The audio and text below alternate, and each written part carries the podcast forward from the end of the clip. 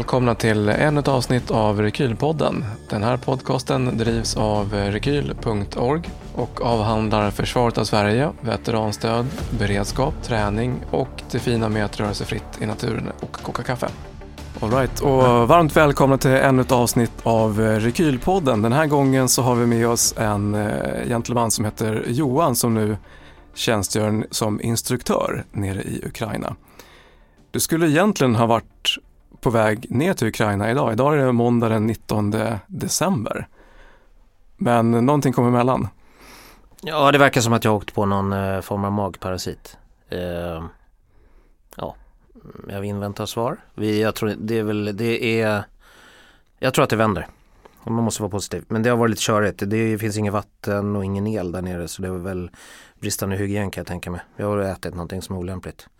Jag mår ganska bra men det har varit det har inte varit, det är inte så kul att åka ner och inte eh, liksom ha tillgång till eh, riktig hygien känner jag.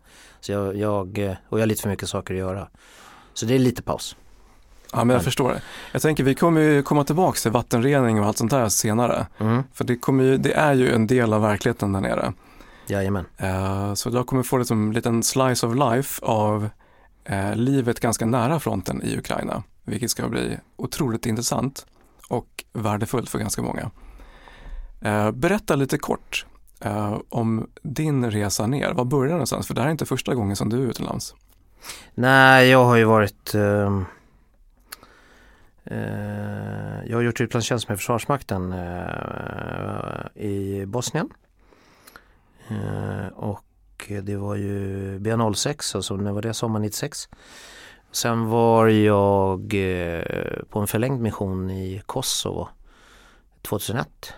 Ehm, eh, jag är amröjare så jag var där och klarerade från eh, oexploderad ammunition ehm, och minor eh, någonting som jag tycker är väldigt, det, det som jag brinner för helt enkelt. Som jag tycker är viktigt och känns väldigt bra. Ehm, och därefter så gjorde jag några månader med privat säkerhet faktiskt i Bogotá i Colombia. Det var ett sidospår. Men eh, under den tiden så pluggade jag även sjukvård. Så det var ganska bra. Jag fick eh, lära mig, jag fick massa livserfarenhet som jag behövde. Eh, det var givande. Ja, och sen rullar det väl på liksom. Med, med eh, ena foten i Försvarsmakten och andra foten i det civila livet. Så, eh, sista åren har det blivit väldigt mycket militärt. Vilket jag gläder mig men eh, eh, ja, så dök det här kriget upp helt enkelt. Eh, ganska väntat i och för sig att det kom men eh, jag kände väl eh, Ja då fanns det en plats för mig där. Jag kände att att det var nog läge att göra någonting. Om jag, om jag kan bidra med vad som helst så tänker jag göra det. Mm. Och du är inte ensam heller, det är ganska många som har åkt ner från eh, flera länder och är med och bidrar på frivillig basis i princip. Ja, så är det ju, absolut. Eh, lite färre nu än vad det var eh, ja, innan, innan, innan i höstas ska jag säga. Under som, våren, sommaren så var det nog mer folk än vad det är nu. Det, verkar, mm. det har blivit lite klent i leden faktiskt. Hur kommer det sig? Jag skulle tro att eh, Call of Duty på riktigt var inte lika kul. Det, det, det tror jag är en stor bit. Eh, det är inte så glamoröst med krig. Eh, sen var det, er tror jag att många tycker att det är lite läskigt för att det är ryssen för de är ganska starka. Det är en stormakt helt plötsligt, inte en intern konflikt kontra Balkan. Och sen så Sen måste du liksom stå för allting själv eller hoppas på uh, att folk är givmilda på donationer. Du får ingen lön. Det är otroligt svårt att få lön från Ukraina. De lovar att man ska få någonting men den kommer aldrig den lönen. Mm. Um, och det verkar inte vara någon skillnad även om man skriver på ett avtal och sådär men um, Ja det, det jag, jag, tror att det är som är problemet. Det har, det har strukit med rätt mycket utlänningar också. Och um, helt enkelt så det kostar mer än vad det smakar tror jag. Mm. Men du är ju inte ute i, i leden utan du utbildar om jag förstått rätt. Ja, jag, jag utbildar. Jag, jag bor eh, vid fronten. Vi är den sista enheten. Vi har två mil ungefär till, till ryska gränsen. Eh, så vi är, den, ja, vi är de sista ukrainarna då eller ja, västerlänningar eller vad man ska kalla det gentemot ryssarna. Så under tiden jag utbildar så gör vi det på ett bakre läge som är någon kilometer från eh, positionerna. Så vi lyfter ut enheter varje dag ur, ur skarptjänst och sen utbildar vi dem. Är det för att inte spela tid eller är det någon speciell anledning till att ni inte backar längre bak till säkra områden? Det är för att inte vi har, vi har inte den möjligheten. Mm. Utan de, alla behövs ju på plats. Så det är, ett, det är en ren kompromiss faktiskt. Att, eh, de, folk måste ju, måste lösa sina liksom, dagliga sysslor, sin skarpa tjänst.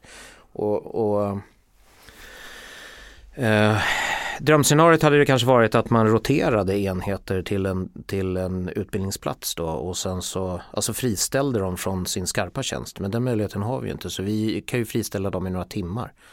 En dag på sin höjd.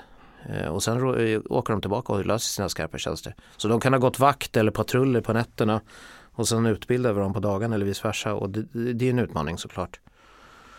Um, men det, det är det läget som råder hos oss eftersom det är ju det är ett enormt land med på pappret en miljon soldater kanske. Det är några få procent av dem som har erfarenhet och eh, utbildning.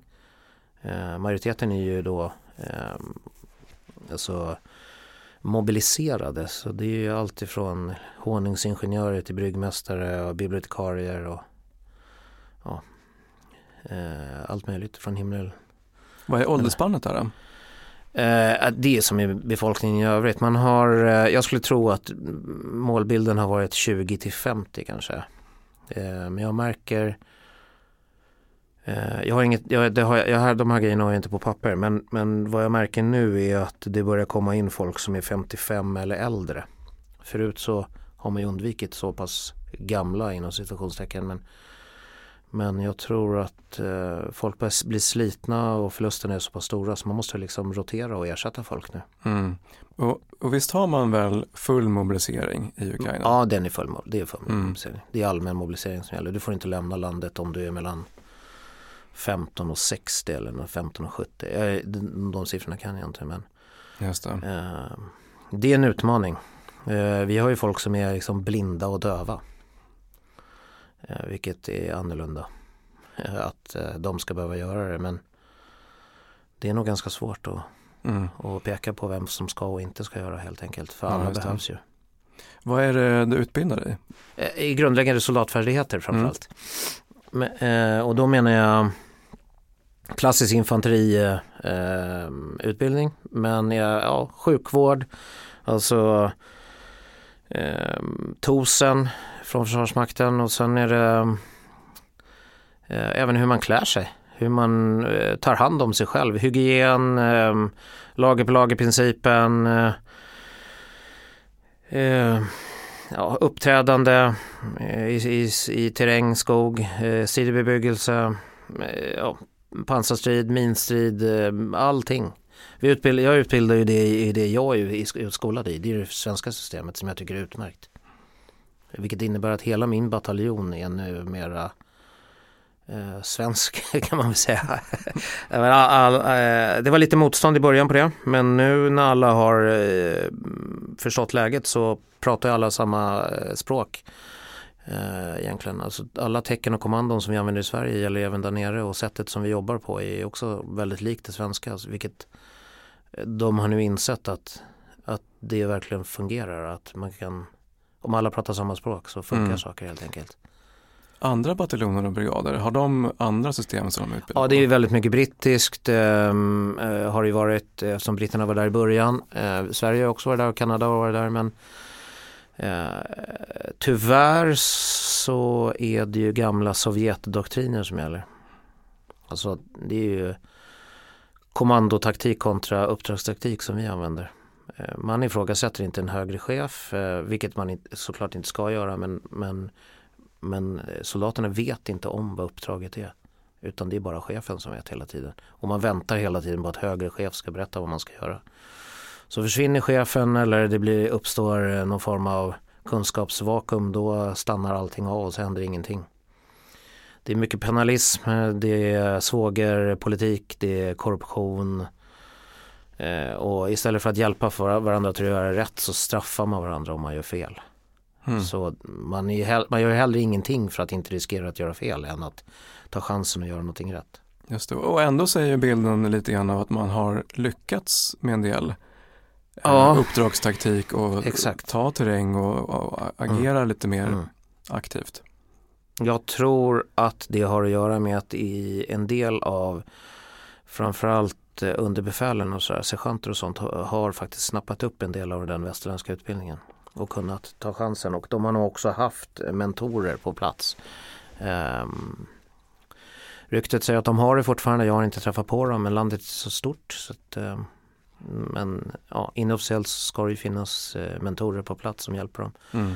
eh, och som har också pushat på och tagit chansen när det har funnits det. Just Men, men jag tror att eh, oddsen skulle se mycket, mycket bättre ut om de hade ännu mer uppdragstaktik och kastat bort det gamla sovjetiska. det. Just det. Eh, och sen har det ju att göra kanske med vilken, vil, vilken typ av nivå det fienden är på. Alltså de, de är ju på riktigt eh, saknar utbildning och motivation och eh, har ganska undermålig utrustning och sådär. Men de har numeräret och det, det hjälper ju till. Mm. Har du justerat någonting ifrån det svenska systemet? Man måste runda hörnen lite snabbare. Eh, Man får eh, rationalisera och ta bort ganska mycket. Det går ju inte att Jag kommer inte ihåg vad en gruppchefsskola är, väl åtta veckor kanske hemma eller någonting sånt där. Motsvarande eller en eh, kulspruteskola är väl ett par veckor eller prickskytteutbildningen är väl tio veckor tror jag. Eh, här är det väl dagar. Och sen måste man se till att nöta in. Eh, vi har ju inte Vi har inte den tiden. Eh, för att de måste göra annat och eh, det är skarpt läge hela tiden så vi har varken resurser eh, Alltså vi har inte övningsterräng, vi har inte tillräckligt många instruktörer, vi har inte ekonomiska förutsättningarna till att lösa det. Mm. Eh, så man, man får man får liksom välja ut det, hitta en lägsta nivå som är godkänd helt enkelt. Eh, men jag tycker att det, peppar peppar så funkar det bra. Ja. Jag, jag ser en enorm stegring mot när jag började där. Eh, hur låg nivån var, hur baklänges saker och ting var. Hur omotiverade de är. Eh, hela den där machokulturen och en, hade en ganska barnslig inställning överhuvudtaget. Att eh, liksom, det var mer som att de lekte krig. Eh, vilket är konstigt eftersom de borde vara eh, högst motiverade. Mm. Eh, Men jag märker en enorm, enorm utvecklingskurva nu. Och en förändrad attityd överhuvudtaget. Just det. Det har tagit en stund för oss att bygga upp, eh, få förtroendet av dem. Men jag, jag upplever nu att, att, att de är väldigt tacksamma Mm. och bra att jobba med. Och vad är det rent konkret som funkar också? Jag tänker, det blir ju, här får du lackmustest nästan varje dag på vad som funkar. Ja, jag tror att man det som man brukar det där, keep it simple stupid liksom. Gör det så enkelt som möjligt eh, och sen så liksom en sak i taget här och nu att man, man anpassar man, eh, man försöker att inte göra för mycket utan det är bättre att försöka göra det enkelt och så göra det flera gånger istället för att det är ingen idé att tro att man med de resurser vi har att vi ska kunna ta för stor del av kakan liksom. För oss handlar det ju mer om att vi ska välja var, var vi vill attackera ryssen. Mm. Eh, Någon så klassisk fördröjningstid eller liksom Jag tror att eh, mallen är väl liksom K4 eh, arméns jägarbataljon. Det är väl mallen på den här typen av strid som vi håller på med. Just det. Um, enda skillnaden är väl kanske att vi har några mil med öppna fält just nu då. Sommaren ser du ju ingenting, i, då ser du ju solrosor eller vete till horisonten men här är, nu är det ju öppet. Det finns några tjocka ekskogar och sådär men framförallt så är det öppna fält. Och det är en ganska, det är en utmaning Mm. att kunna verka på djupet på det sättet. Ja, precis. Vilka system är det som funkar tycker du? Uh, jag menar, det- det är ju den berömda HIMARS som är, som är grejen liksom. Guds gåva till Ukraina. Eh, jag är ju väldigt besviken på att inte vi har fått ner Archer, vilket hade gjort stor skillnad där nere, speciellt med, med våra moderna granater. Eh, vare sig det är Bonus från Sverige eller Excalibur har ju en enorm framgång. Eh, sen har ju, alltså nu har vi ju fått, vet jag att vi har fått ner eh, Tauen då. Eh, den funkar ju väldigt bra, den går ju ganska långt. Javelinen går ju hyfsat långt. Eh, men man behöver ju saker som går på lite längre avstånd liksom. Sen när det väl kommer in när de har väl tagit sig igenom, när det kommer in till stan, då är ju våra pansarskott eh, och eh, våran robot 57 är ju mallen då. Eftersom det går att skjuta inomhus med dem. Just det. Eh, och det är ju eh, de är otroligt väl, lätta att använda, lätta att utbilda på och, och det är ju otrolig funktion. Mm. Eh, det är ju eh, de har överträffat alla mina förväntningar, de vapensystemen. Men, men det här är ju ett artillerikrig. Liksom. Det här är första världskriget. Man gräver ner sig och så skjuter man artilleri i några dagar. Det är, det är, så är det. Det är väldigt basic. Alltså eh, våtservett, kulspruta och spade. Mm. Det är det som gäller här. Mm. Liksom. enkla, enkla, lösningar. Ja, ja, men det kommer, ja. kommer säkert in på, på skydd, skyddsdelen också med skyddsväst och hjälm. Mm. Det, är, det är mycket gnäll om skyddsväst hemma. Det är jobbigt, det är obekvämt, eh, töntigt. Eh, det är mycket coolare att ha en jättesupertuff eh, plattbärare som man ser så här otroligt liksom doorkicker. Special Forces. Men den gamla som vi har i Försvarsmakten, eh, 90 Adam, som jag, som jag hade i Bosnien nu, det hade säkert du också. Mm. Eh, den fyller ju absolut sin funktion. Den skyddar verkligen. Du ligger ner på mage ofta, du tar ju skydd från artilleriet och då har du den där lappen på ryggen som skyddar baksidan av låren och skyddar bålen. Den tar splitter. Den är verkligen bra. Eh, den väger ingenting. Visst, det är inte superbekväm men det är inte bekvämt att kriga.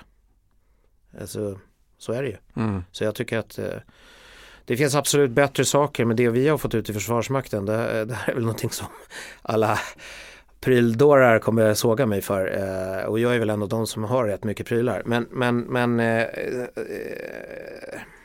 eh, sett med historiska och med nutida mått så har ju Sverige otroligt bra utrustning. Så använd grejerna bara. Mm. Skyddsglasögon, hur kul är det att bli av med ögonen? Ja visst, du kanske fick splitter ansiktet. Men du kan se. Eh, det kanske inte blir någon skönhetstävling av det men det är rätt skönt att kunna se. Mm. Uh, hörselskydd är ju ganska bra att ha, även om det är direkt okult hävdar de där nere. Men det är rätt skönt att kunna höra också. Så att fälla upp kragen så att du skyddar halsen för det är där skadorna tar och i ljumskarna. Så använd, använd skydden. Jag, jag tycker uh, det finns, och en hjälm. Alltså saker och ting far ju alla, uh, från alla håll och kanter. Det är ganska bra att ha en hjälm på sig. Så det finns liksom ingenting töntigt med det. Mm. Det är jävligt ja, töntigt att orsaka skador däremot och då blir man en ett belastning istället för en del av lösningen. Ja men precis, det är, då drar man med sig massor med annat eh, hokus pokus bakåt i ledet. Ja exakt. Men sen har vi också, ni har ju drönarhotet som är ständigt närvarande. Hur, ja. hur, hur möter ni det? Ja, hur möter man det? Vad använder de drönarna till för det första? Det är flera äh, olika man, typer man av har, Båda sidor använder ju drönarna för eh, rekognosering då och eh, för att kolla vad, vad fienden gör helt enkelt för att prata svenska. Eh, det finns ju de som har värmekameror och de som inte har det. Men menar en liten drönare som du kan köpa från hyllan nu är otroligt effektiv. Du får ju ut eh, exakta positioner på det du ser. Så du kan, du kan leda in indirekt eld direkt i, i nutid. Eh, otroligt, otroligt effektivt. Eh, kostar ingenting, eh, du sparar in manskap på det och du får en otrolig förvarning på vad som händer. Du kan ju spana på djupet. Mm. Och det är väldigt, väldigt svårt att skydda sig mot att bli upptäckt från värmekamerorna.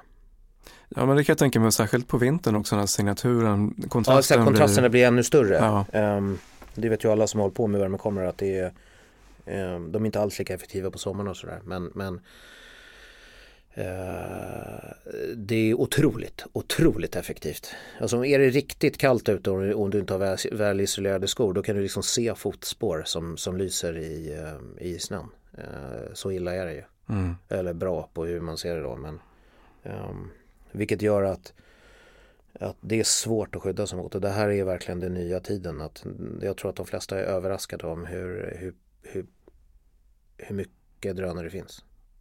Ja, det verkar gå en mängd drönare.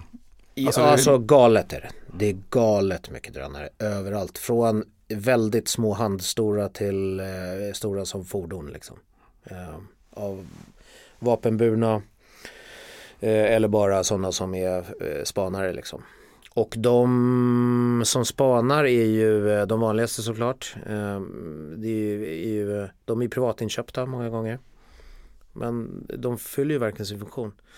Jag vet dock att båda mm, sidorna har eh, telekrigssystem som, som, som stänger ut eh, som stänger av GPS-signalen och så här, så att de störtar ibland och så. Mm. Så det, det, är ju en, det är en ganska stor åtgång på det. Mm. Jag tror att det, eh, det, var någon som berättade för mig att det är liksom typ marknaden är typ tömd. Om man ska köpa liksom en ny eh, drönare någonstans. Ja men det sitter väl folk själva och meckar ihop sådana här. Exakt, så, så är det absolut. Och sen så använder de ju eh, stridsdelar från, alltså gevärsgranater till exempel använder man ju väldigt ofta 40 mm. Och så 3D-printar de eh, behållare till dem med fjädrar eller styrfenor. Och sen så åker de, bygger de in en sån här greppklo på dem. Mm. Och så kan de droppa dem och så har de de där fenorna då som gör att de eh, går lodrätt.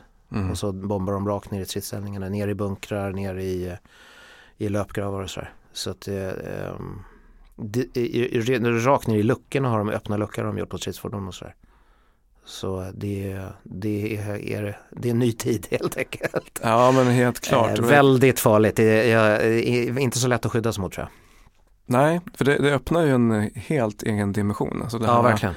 Eh, den låga höjden ja. som egentligen inte var någon dimension tidigare. Nej, e- exakt. Och, och, och jag vet ju från när man håller på med dem civilt hemma. Mm det är ju nästan, alltså en drönare på 50 meter och, och, som står och hovrar och du ser ju inte den. Du har inte en suck att se den. Liksom. Du ska ha tur om du ser den om det är en liten. Mm. Att, eh, men då hör man den ibland, ibland det, inte. Det, ja absolut, det kan man göra. Men om det är liksom lite stridsdån eller om det blåser eller om, liksom, om du ligger i ett värn och du har kåpor på det och allt möjligt så här, då är det ju eller nu, nu när, när det är snö och så här, som dämpar ljudet väldigt mycket. Det är otroligt svårt att se dem. Mm. Eh, så det är nästan så att man, det är som att hitta en nål i en höstack liksom. Ja men precis. Det ska ju finnas någon form av drönargevär men det har jag aldrig sett liksom som kan plocka ner sådana här kommersiella drönare då. Mm. Eh, som Ukraina bland annat ut, har eh, utvecklat tillsammans med Nobaltis land. Tror jag. Just det. Men är det även så att uh, Ukraina har telekrig som kan störa ut? Ja, enligt rykte så ska de vara ganska duktiga faktiskt. Mm. Jag vet att, att Våran bataljon har någon form av grej för de har ju styrt, stört ut våra egna drönare några gånger. Inte så. Det är populärt. Ja, vi hade någon för en miljon eh, här som störtade i augusti. Eh, för de pratar, glömmer att prata med varandra. Så, som det ofta är, bataljonen pratar kanske inte alltid ofta med kompanierna. Eller ännu mindre med pluton liksom. Mm. Så Eh, och här är det ju ibland vattentäta skott liksom. Vi lever ju i helt olika världar. Men det, det gjorde att vi i alla fall blev, vi kunde flyga med den här nya drönaren i, i tio minuter eller någonting. Sen försvann den. Just det. Mm. En privat eh, donerad eh, drönare. Som bara försvann. Ja det ser man. Ja så kan det vara. Ja men då var det någon som tog initiativ och eh, vad ska man säga bekämpa drönaren.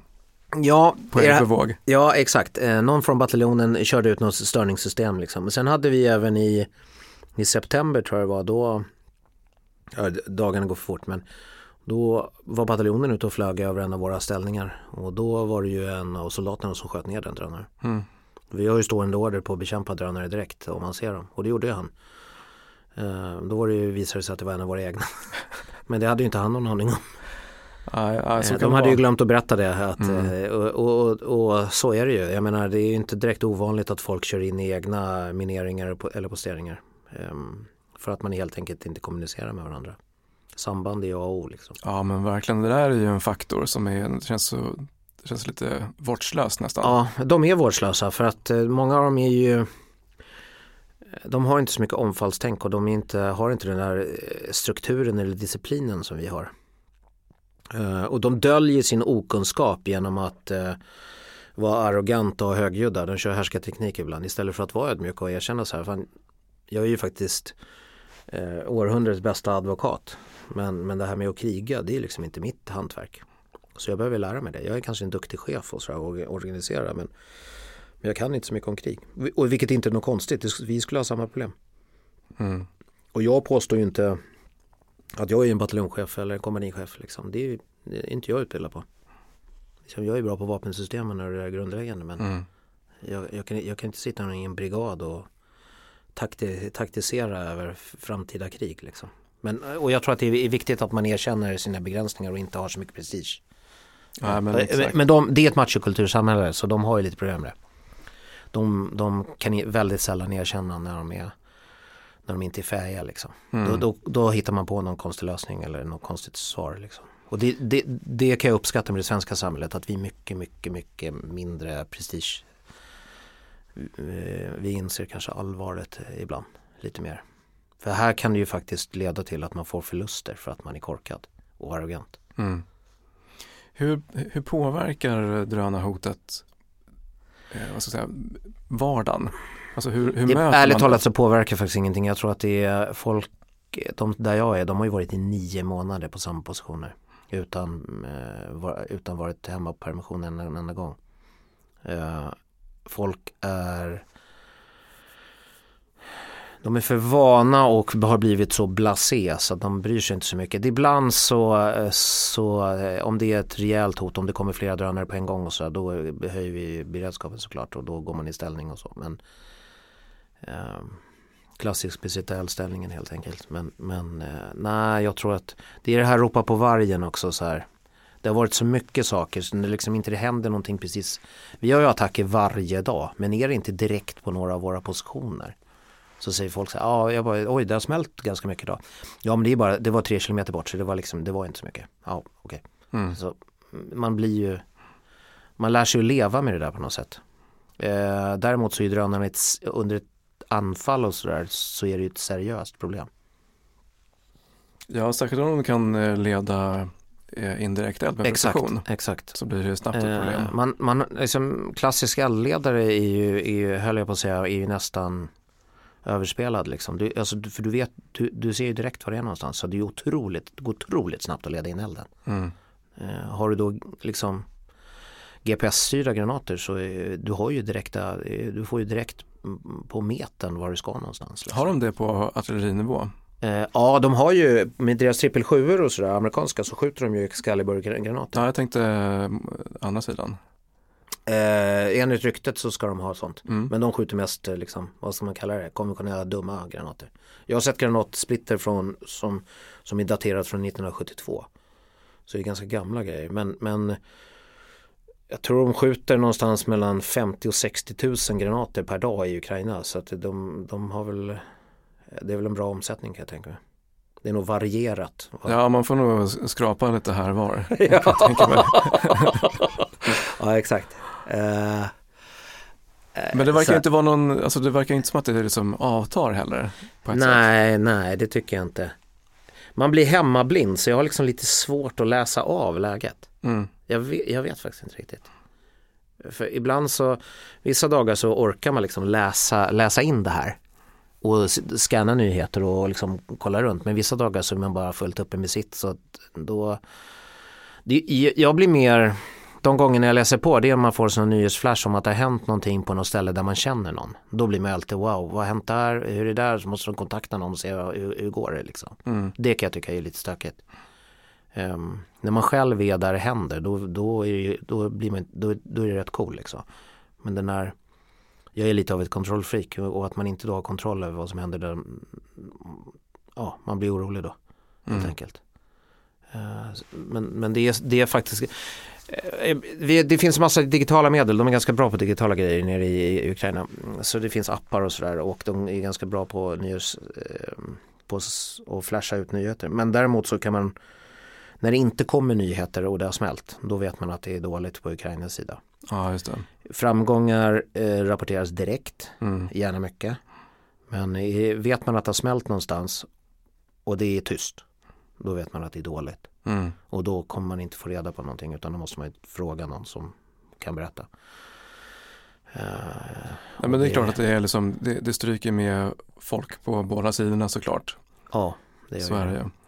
Vad, vad är det som är liksom största, eh, största skadorna och största dödsfall, dödsfallen? Nej, det är ju det splitter från indirekt eld. Mm.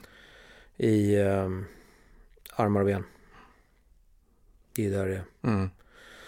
Det, finns det någon sjukvårdskedja som funkar? Eh, ja, men den är absolut bristfällig.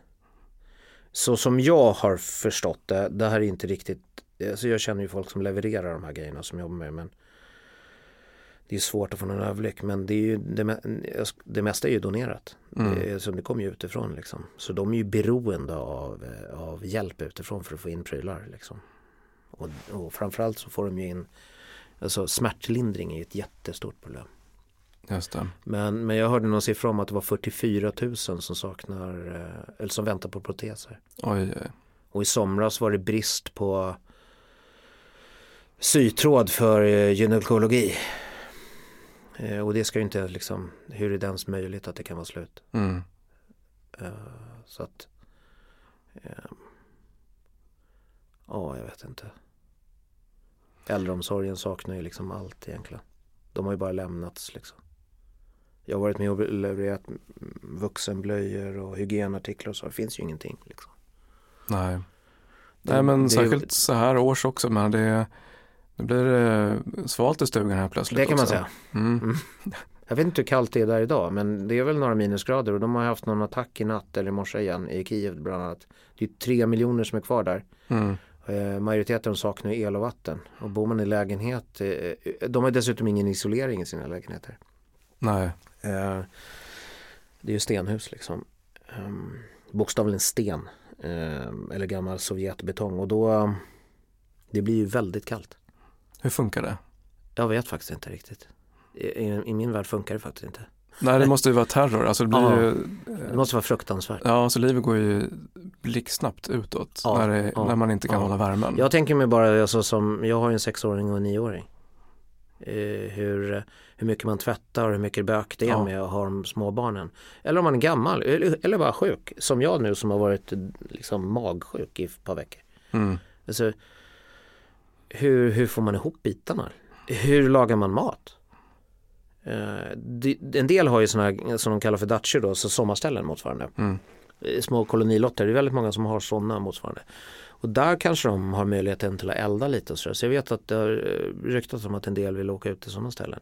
Eller bor ju i små eh, villor då eller kåkar på, liksom, när du inte bor i, i stora fler, flerfamiljshus. Då, då har du ju kanske en kamin eller en vedspis eller någonting. Där, de har ju mycket, mycket bättre. De kanske har en brunn. Det är många, mm, alltså det är lite så som vi hade för 100-150 år sedan. Det finns en, en eller två sådana här eh, bybrunnar som du kan gå och pumpa upp vatten ur om du inte har vatten rakt in i huset. Liksom. Just det. Ja, för det är ju nästa grej, vatten. När, Mm. den, när det havererar så Ja, det, den gör ju, det gör ju det för att de flesta pumpar drivs ju av el. mm. Så har du ingen el så funkar inte vattnet. Ehm, du kan inte eh, betala med kort eh, och du kan inte ta ut pengar från bankomaterna för de drivs ju av elen.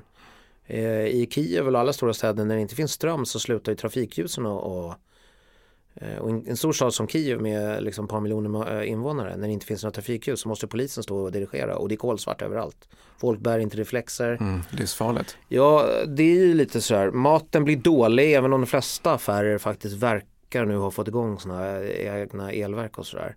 Men kylkedjan är ju nog ganska dålig så mat blir ju rätt liksom. Den moderna människan är inte anpassad efter det. Mm. Eh, Så det är många sådana här saker som man tänker sig, ja ja men det är väl inte så farligt. Mobilmasterna laddar ju ur efter några timmar, jag vet inte vad det är för hållbarhet på deras batterier men det är ju bara några timmar och så ringer ännu mer, alla har ju mobiltelefoner precis som vi har. Eh, Så det laddas ur väldigt snabbt och då, ja, då slutar ju saker och ting att fungera så det går inte att kommunicera heller. Eh, Det är väldigt stora utmaningar. Du kan liksom inte ringa ambulansen om du inte har något, det finns inga telefoner. Ja, men precis. Bara en Ja. sån sak. Ja. Eh, Men ändå, folk hänger ju ändå kvar. Ja, exakt. Det är den Än stora frågan. Men jag tror att det eh, faktiskt anledningen till att de gör det är för att eller det finns ju säkert flera, men att det är läskigt på andra sidan, det okända är läskigt. Det är tryggare att vara hemma för det känner man till. Mm. Eh, Så fort du lämnar ditt e- boende, då är det någon där som är där och plundrar. Det vet man by fact att det är. Eh, Och eh, ja, man hoppas på det bästa. En del kanske i de östra områdena tänker så här, ja det är klart att det är jävligt nu men hur jävligt kan det vara egentligen om ryssen kommer? Det kanske inte är så farligt. Jag menar vi har ju levt med ryssar förut. Mm. Men det visar sig nu att överallt där de har varit så har det ju varit liksom den mörkaste mardrömmen. Eh, Ja, det, det är ju bortom allt förnuft. Det är, finns ju garanterat en massa foliehattar som hävdar att jag sitter här och ljuger och snackar skit men det, är väl, det, det går ju att åka dit och titta om man inte tror på det liksom. Eh, Det de håller på med är ju eh, jag, har, jag har inga förhoppningar om att de kommer bli, ställa sig till svars för det men, men det är ju vidrigt. Mm.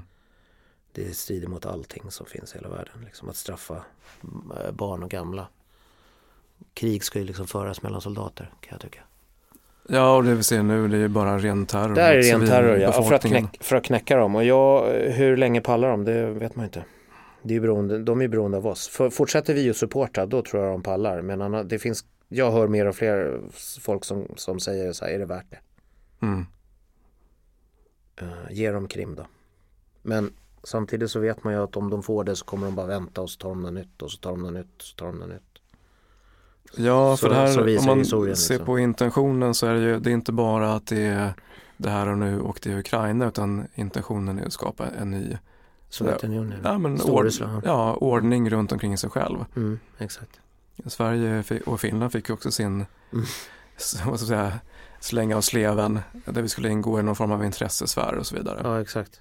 Jo, men det tror jag. Eh, om, om man pratar med vanliga, vanliga, det låter så konstigt, men Svensson eller sådana där, eh, jag vet inte vad jag ska kalla dem, alltså tyskar och, och eh, fransmän och italienare och un- ungrare. Så säger de så här, men det är för dyrt. Men det är mycket dyrare att, att låta ryssen ta över. Mm. Det, problemet är ju att vi inte skulle ha satt oss i den här sitsen, men nu har vi gjort det. Nu får vi lira efter det. Vi får eh, spela efter de regler som finns. Vi måste sätta stopp för att jag tror att de kommer fortsätta. Och ingen av oss är ju liksom är ju beredda att backa i den utveckling som vi har med de fria och rättigheter som vi har. Ja, åtminstone inte jag det. Och, och, och den yngre generationen i Ukraina säger ju att det är så många nu som har dött. Så det, vi, det finns bara ett steg och det, måste, det är framåt. Liksom. Vi kan inte ge upp nu för då har vi dött förgäves. Mm. Och den yngre generationen som kanske är ja, under 45 eller någonting, de vill inte ha korruptionen längre. De vill inte leva i någon gammal Sovjetunionens stil utan de vill tillhöra Europa. Mm. Eh, De vill leva i frihet. Ja men för det där är intressant. Man tänker sig, det, det är fortfarande, det var ju känt som ett av de mest korrupta länderna. Ja, I världen. det är det, är det säkert fortfarande.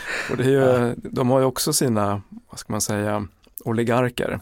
Det kan man Det är säga. by- byggt på samma sätt i princip. Ja, Eh, Så det är ju en gammal sovjetstat, även om Ukraina har varit fritt en gång i tiden såklart. Och ett eget land. mm. Eh, grundat av vikingar. Ja, precis en sån sak också. Ja. Ja. Ehm, och som du säger, det finns ju de som har växt upp och sett hela västvärlden och tagit den till sig. De är kanske runt under då 45 säger vi. Mm. I västra delen framförallt. I västra delen ja. Mm. Och men jag kan också tänka mig att det finns en del som lever kvar i den gamla Sovjettiden, framförallt i den östra delen. Det var väldigt tryggt. Mm.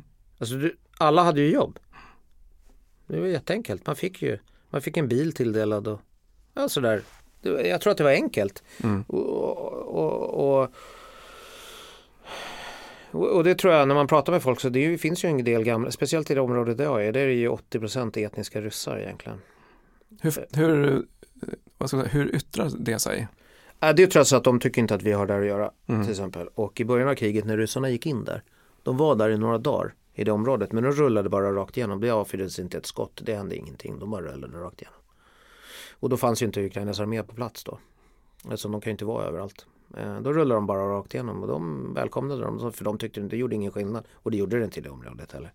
Det är många av dem, eftersom som vi bor så nära så har de nog arbetat och eh, haft liksom handel med den andra sidan. Jag tror att det är många som eh, dagligen har varit inne i Ryssland. Och så här. Jag har dålig koll på det men det, vi har ju en del gamla Sovjetmänniskor som på fyllan kommer att visa tatueringar för oss från Sovjetunionen och säger att de har varit eh, både det ena och det andra i, i ryska armén och säger att vi ska åka hem. Och, eh, de här människorna från storstäderna eh, ja, kan ju mer eller mindre dra och Ukraina är ett skitland och sådär.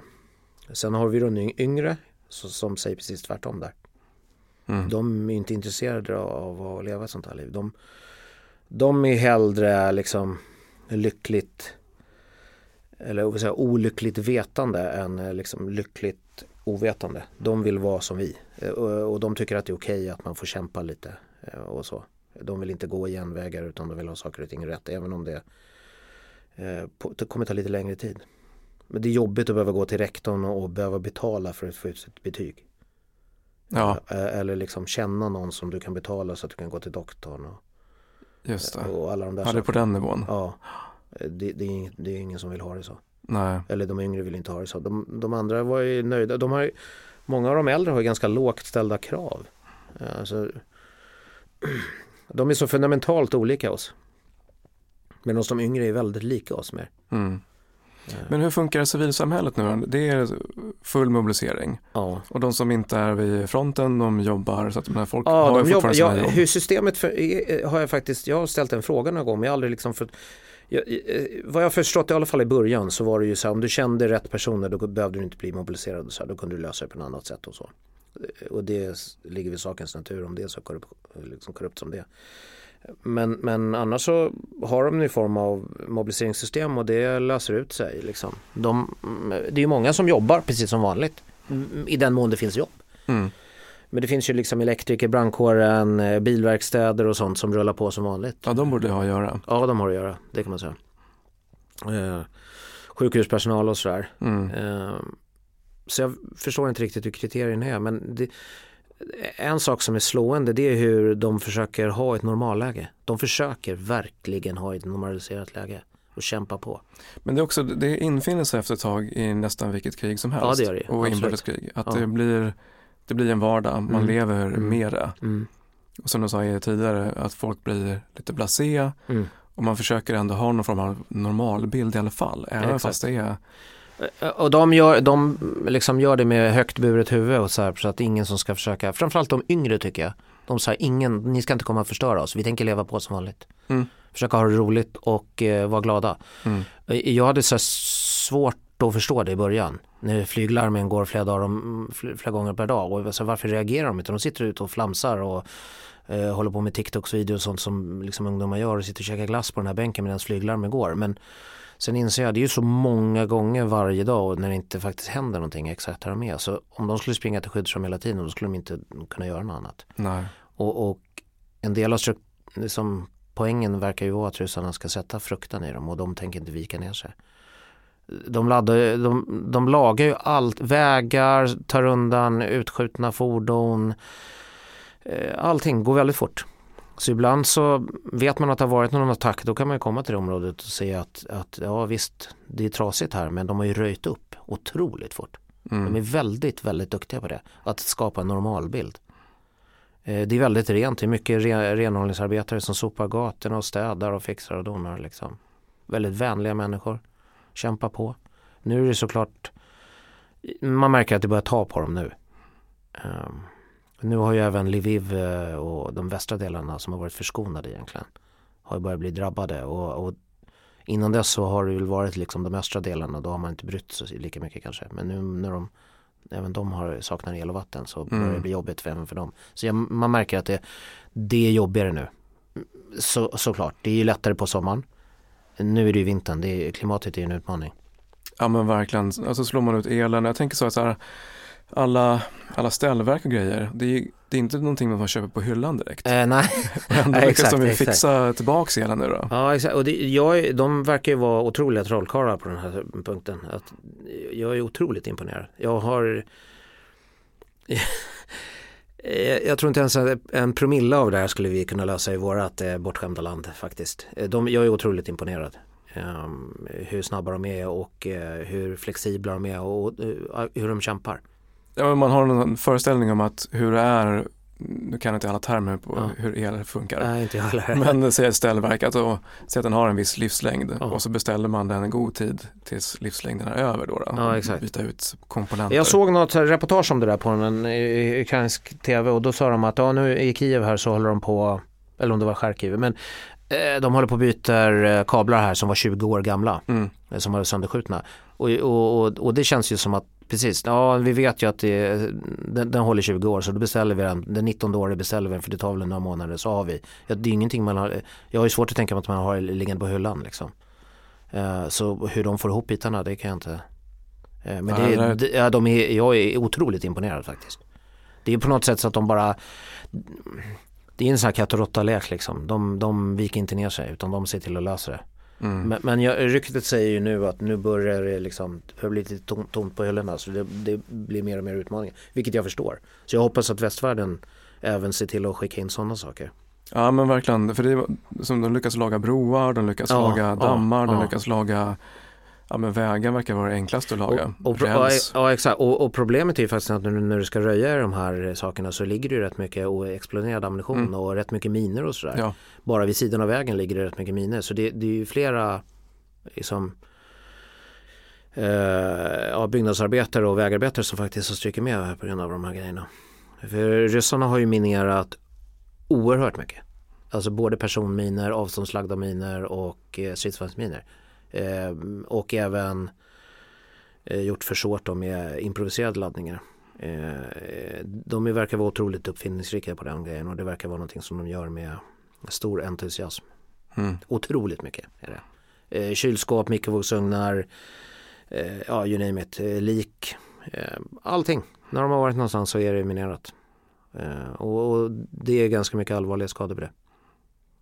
Tyvärr. Ja, det belastar hela kedjan bakåt med sjukvård. Och med... exakt, och, gör att ehm, hjälparbetare inte, alltså hjälp, de civila hjälporganisationerna vågar inte jobba där, mm. vilket jag förstår.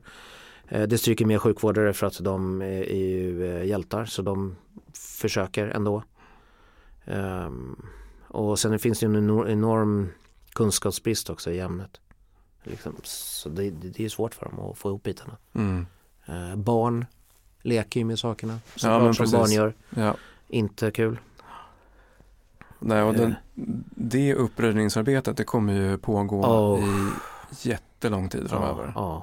Om det He någonsin går att klara upp. Ja, exakt. Jag menar, på Balkan finns det ju kvar ett par miljoner miner fortfarande. Mm. Uh, men Halo Trust är där tillsammans med, med någon, det är något annat norskt också som är där och röjer runt Kiev vet jag. Jag tror att de röjer lite i Charkiv också. Jag har lite dålig koll på dem men jag pratade med dem i, i Kiev. När jag var tvungen att stanna där, då höll de på röjde. Då röjer de längs med vägarna där. Mm. Uh, och problemet är kanske som precis när är på Balkan så har man inte använt minprotokoll och man minerar framför sin egen ställning.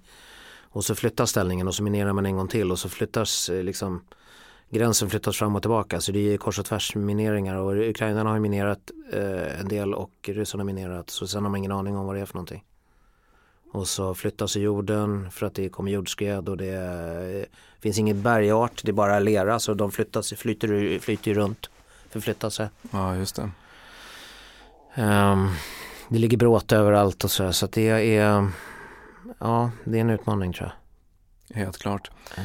Hur många frivill, alltså hur, hur funkar frivilligverksamheter? Det känns som att det är väldigt många mindre självorganiserade frivilligorganisationer. Hjälporganisationer? Ja. ja, det är ganska, Eller det är ganska många. Som små, alltså dels de som är, är i Ukraina, som är ukrainare själva som organiserar mm. sig. Mm. Men även folk som kommer utifrån såklart. Hur funkar de? De funkar nog uh, hyfsat bra tror jag. Uh, de, jag tycker de verkar göra skillnad. Mm.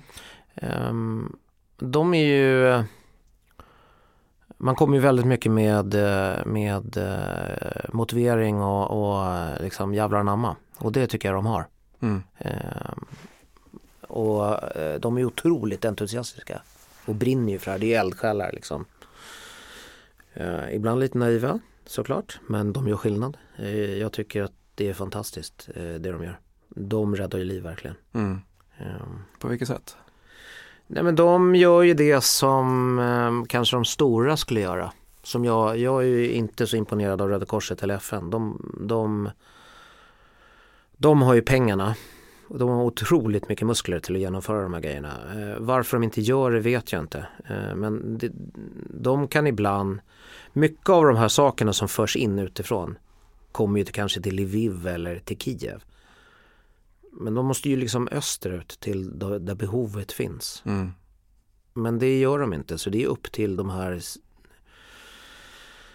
eh, ja, NGO att lösa det då. Eh, jag har jobbat rätt mycket med Operation Aid som är en svensk som jag mm. tycker är jättebra. Um, de, Vad är de, de gör konkret? Ja, men de, de är ju en fristående och gör sin, sin egen grej och uh, jobbar ju med liksom uh, privat uh, finansiering och donationer och de gör rätt stor skillnad. De, de åker ju ut till behovet mm. och, och liksom känner vid de som är på plats och sådär. Och, och, för det, mycket handlar ju om connections och handl, det handlar ju rätt mycket om att man måste lämna ut grejerna direkt. För eh, problemet är ju om man lämnar till fel person då finns det stor risk att det kommer få eh, liksom på avvägar. Att det, det, det, ska knoppas av, det ska tjänas pengar på det också. Det säljs och det är ukrainare som vill stoppa i egen ficka och sådär. Eh, för att de har egna behov eller så är de bara giriga. Men det finns ju många som det finns ju en utmaning i det. Du kanske har massa släktingar som du behöver hjälpa och så får du chansen och då tar du den liksom. Det. det finns ju liksom inga riktiga regler i krig.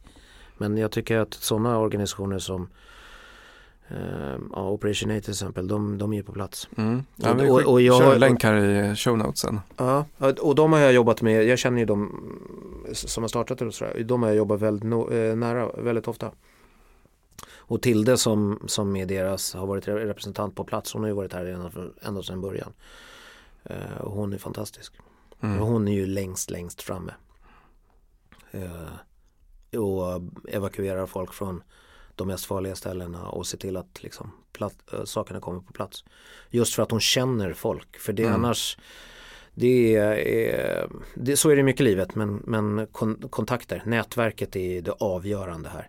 Det, det, är också avgörande så att du inte går in i någonting som är dåligt. Det gäller att kunna prata med lokala befälhavare, poliser, militärer, eh, fixare och sådär. Vad är, hur läget ser ut idag? Vad är ryssarna egentligen? Vad är det som händer? Var är det säkert att åka? Hur, hur går det att göra? Om det händer någonting, kan någon hjälpa mig? Kan jag ta mig därifrån?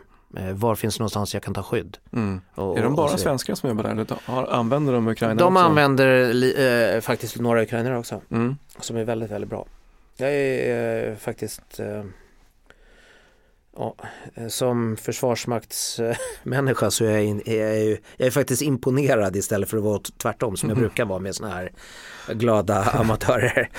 Eh, för ibland så är det väldigt mycket eh, glada eh, hippisar som gillar rödvin och som ska rädda världen. Som, och sen så när det kom till kritan så var det inte så balt längre. Ja, det var inte så glamoröst. Man kan Nej. sitta i Lviv och dricka rödvin och och, och bära flower power men, men det kommer liksom inte hända någonting. Men, men, för det här är ju här är det boots on the ground som man säger. Det, mm. det här, här måste du ta tag i bitarna. Uh. Hur funkar det då när du är ute och jobbar? Har du någon tolk med dig? Eller? Uh, uh, tolken är min bästa vän, det är min iPhone. Mm. Google, Google Translate. Men jobbar jag med soldaterna så har vi, då har vi engelsktalande. För det finns ju rätt mycket, vi har ju programmerare och sådär. Mm. liksom software-människor och de kan ju engelska. Det är ju en utmaning eftersom de pratar inte militäriska. Mm. Uh, så det, det kan ju bli rätt ro, roliga översättningar ibland. Men man måste vara lyhörd och jag, engelska är inte mitt uh, första språk. Så jag, även där måste jag uh, bryta ner. Jag har turen då att få, ha gjort liksom utlandstjänst med Försvarsmakten och, och faktiskt pluggat inom försvaret på engelska. Så jag tycker att det går hyfsat bra. Även om jag låter svensk när jag pratar, men det kvittar ju. Uh, men men det, det, det, kan vara en utmaning. Men man... Uh, jag, när jag utbildas så förevisar jag. Jag deltar i deras övningar, jag bär samma utrustning och varenda grej som vi ska göra, även om jag gör det eh, 13 gånger på en dag så förevisar jag ju skjutövningarna, löpgrejerna, whatever vi ska göra så förevisar jag. Och det märker jag är en framgångsfaktor. Mm. Eh, jag, jag, står inte Att du bara, gör det jag som gör, de ska göra. De, ja, de ser att du, de kan titta på dig hur du ja, gör. Exakt, och ibland får jag göra det massor med gånger för att de har svårt att förstå. Och ibland så säger de att det jag ska, vi ska göra idag är typ omöjligt. Skjuta från fel axel till exempel. Omöjligt. Men det har ju flera hundra lyckats med nu. Och mm. de tyckte också att det inte var, det var inte så svårt. Men det var omöjligt. Varför ska man göra det? Det är mm. omöjligt. Mm. Trots att vi har då haft sidobebyggelsen, jag har visat så att ibland så kanske det finns en fördel att kunna skjuta från eh, kort avstånd. Så jag har visat att det, det går. Nej, nej, nej, nej, okej, men då gör jag det. Så visar jag. Oj, oj, oj. Ja, och, så, och sen så går de därifrån med ett leende. Mm. Uh, jag försöker att ha den där att aldrig säga att de gör några dåliga grejer utan det finns förbättring istället liksom. Uh, jag, vill inte ha, jag vill inte ha den där penalismen att, så, så, att de går därifrån och skäms och tycker att det är förjävligt. Liksom. Jag vill inte dra ner brallorna för dem. Utan jag vill bygga upp deras förtroende och, och göra så att det smakar gott i munnen. Liksom. Mm. Uh, och det märker jag ju ganska stor skillnad. För gör de minsta lilla fel så får de nästan stryka av sina befäl. Och jag, det, det, är inte så jag är och jag kommer inte vara det. Jag skriker inte åt dem överhuvudtaget. Liksom. Um, jag. Men det är väl under, jag kan tänka mig att de eh, till slut så kommer de lyssna mer på dig. För det är ju en det gör universell det gör de, insikt det här att om man, om man föregår mm. någonting mm. och visar hur det ska funka mm. så är det mycket lättare att dra till sig det. Och Såklart. om man också liksom feedbackar ja, positivt. De vågar ju göra fel, funkar. alltså kommer de göra rätt. Ja. Det är det. De är inte så rädda för att, så de vågar ju försöka. Mm. Och ibland så säger de så här, skulle man kunna göra så här, så här vi kan testa, får du säga. Mm.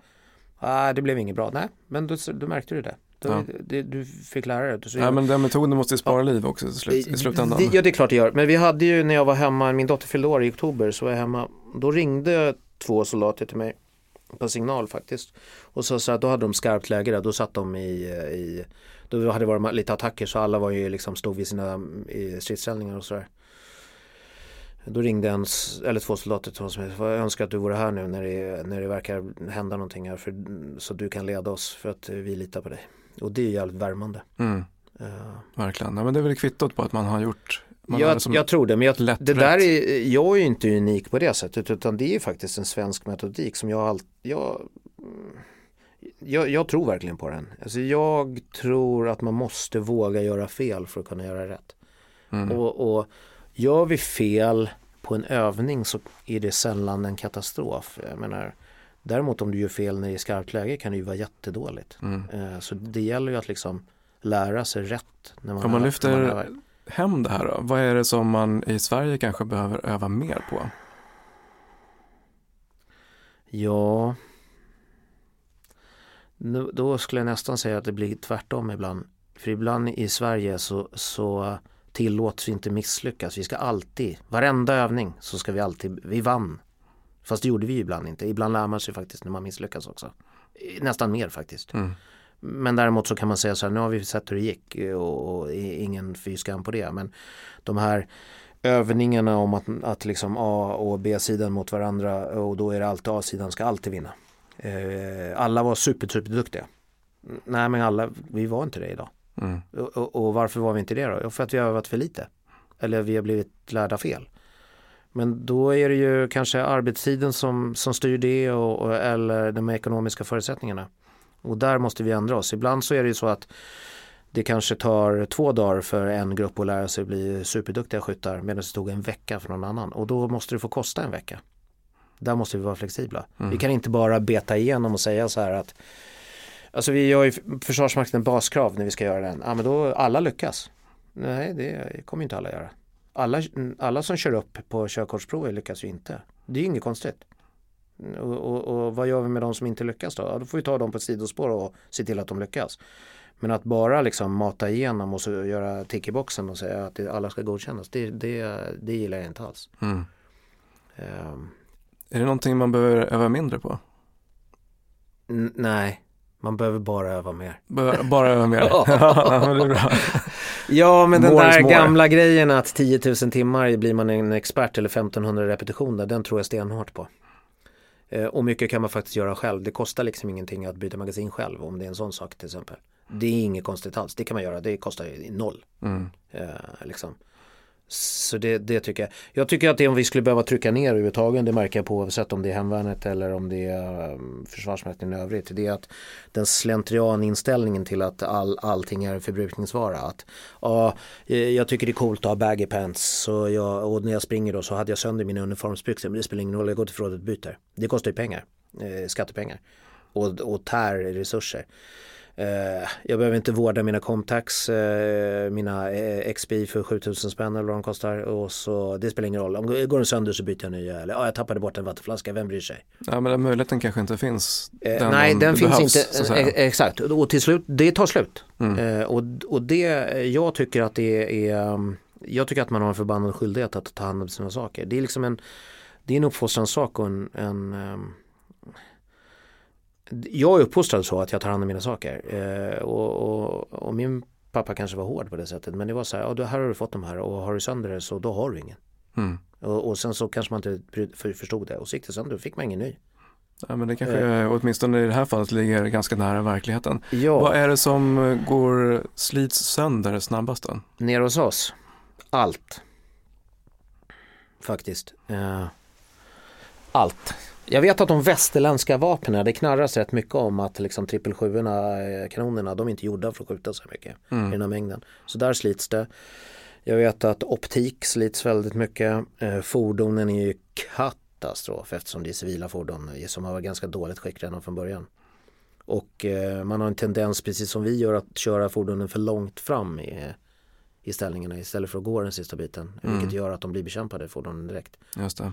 Så man brukar säga att ett fordon har en två veckor ungefär att överleva liksom. i Framme i fronten. Och det, det tar ju slut det också. Eh, men jag, jag tycker överhuvudtaget så är det ju så här att de köp, har köpt in Kina-kvalitet på uniformer. Det som uniform, soldaterna när de är mobiliserade får de ett hjälm, ett vapen, om de har turen en plattbärare eh, och två par strumpor. Eh, osäker på varför det är på det sättet men det är vad de får. Mm. Och sen så får de köpa resten själva. Eh, och då är det vissa som har enormt mycket utgifter eh, såklart, för de ska försörja hela familjer och släkter. Eh, och några som inte har lust att lägga pengar på någonting. Så de köper ju det som finns och allt möjligt dåligt. De har trådar som lyser i mörker. De har otroligt dålig kvalitet på saker som bara faller isär. Och så finns det de som köper state of the art också. Nu är marknaden ganska rensad så det börjar bli svårt att få tag i grejer. Men, men generellt sett så är det liksom allting Sverige har bra uniformer men jag tror att efter sex månader med väta och lera och du bär samma grejer eh, så då tror jag våra grejer tar slut. Mm. Uh, och här nere får du inget nytt, här nere får du köpa det själv. Och här tar vi och rundar av del 1 med eh, Johan för att jobba vidare direkt med del 2 som kommer inom kort. Ja, det är med stor tacksamhet som vi får låna in Johan en kort tid här och eh, kliva in i den verklighet som han lever i och det jobb som han gör på plats i Ukraina. Eh, syns snart igen. Passa på att eh, prenumerera på podden och tveka inte att ge den betyg. Det här gör det enklare för andra att hitta hit. Eh, länkarna från avsnittet hittar du i show notes och oss på Rekyl hittar du på rekyl.org. Och till sist, se till att öka din handlingsfrihet genom att ge dig ut och träna. Tja!